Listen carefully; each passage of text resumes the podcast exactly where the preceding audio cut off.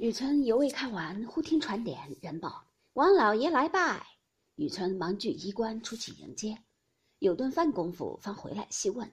这门子道：“这四家皆联络有亲，一损俱损，一荣俱荣，扶持遮事，具有照应的。今告达斯人之靴，就系丰年大雪之雪。也不单靠这三家，他的世交亲友在都在外者本亦不少。老爷如今拿谁去？”雨村听如此说，便笑问门子道：“如你这样说来，却怎么了结此案？你大约也深知这凶犯躲的方向了。”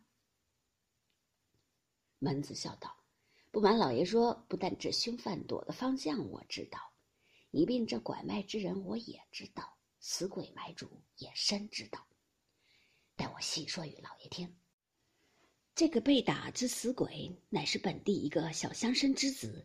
名唤冯渊，自幼父母早亡，又无兄弟，只他一个人守着些薄产过日子。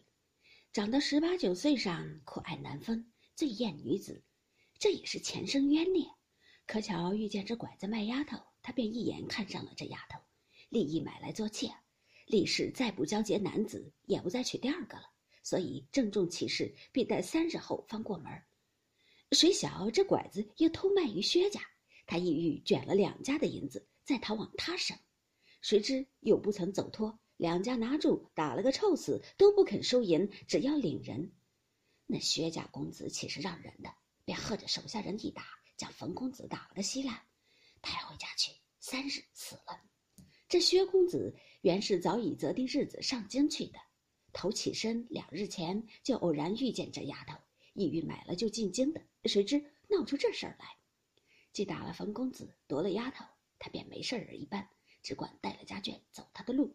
他这里自有弟兄奴仆在此料理，也并非为此些小事儿值得他一逃走的。这且别说，老爷，你当被卖之丫头是谁？雨村道：“我如何得知？”门子冷笑道：“这人算来还是老爷的大恩人呐，他就是葫芦庙旁住的甄老爷的小姐，名唤英莲的。”雨村喊然道：“原来就是他！闻得养至5岁被人拐去，却如今才来卖呢。”门子道：“这种拐子，单管偷拐5、6岁的儿女，养在一个僻静之处，到11、12岁夺其容貌，带至他乡转卖。当日这英莲，我们天天哄她玩耍，虽隔了7、8年，如今12、13岁的光景，其模样虽然出脱的齐整好些，然大概相貌自是不改，熟人易认。况且他眉心中原有米粒大小的一点胭脂剂，从胎里带来的，所以我却认得。偏生这拐子又租了我的房舍居住，那日拐子不在家，我也曾问他，他是被拐子打怕了的，万不敢说，只说拐子系他亲爹，因无钱偿债，故卖他。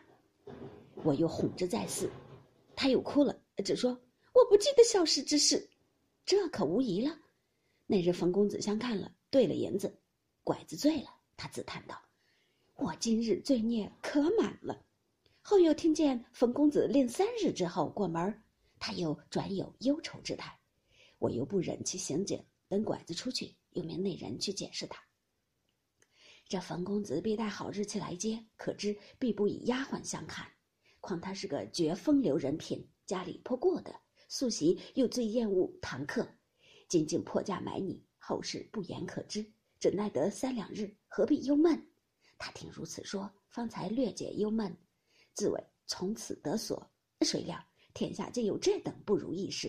第2日，他偏又卖于薛家，若卖于第二个人还好，这薛公子的魂名人称呆霸王，最是天下第一个弄性上气的人，而且视钱如土，遂打了个落花流水，生拖死拽，把个英莲拖去，如今也不知死活。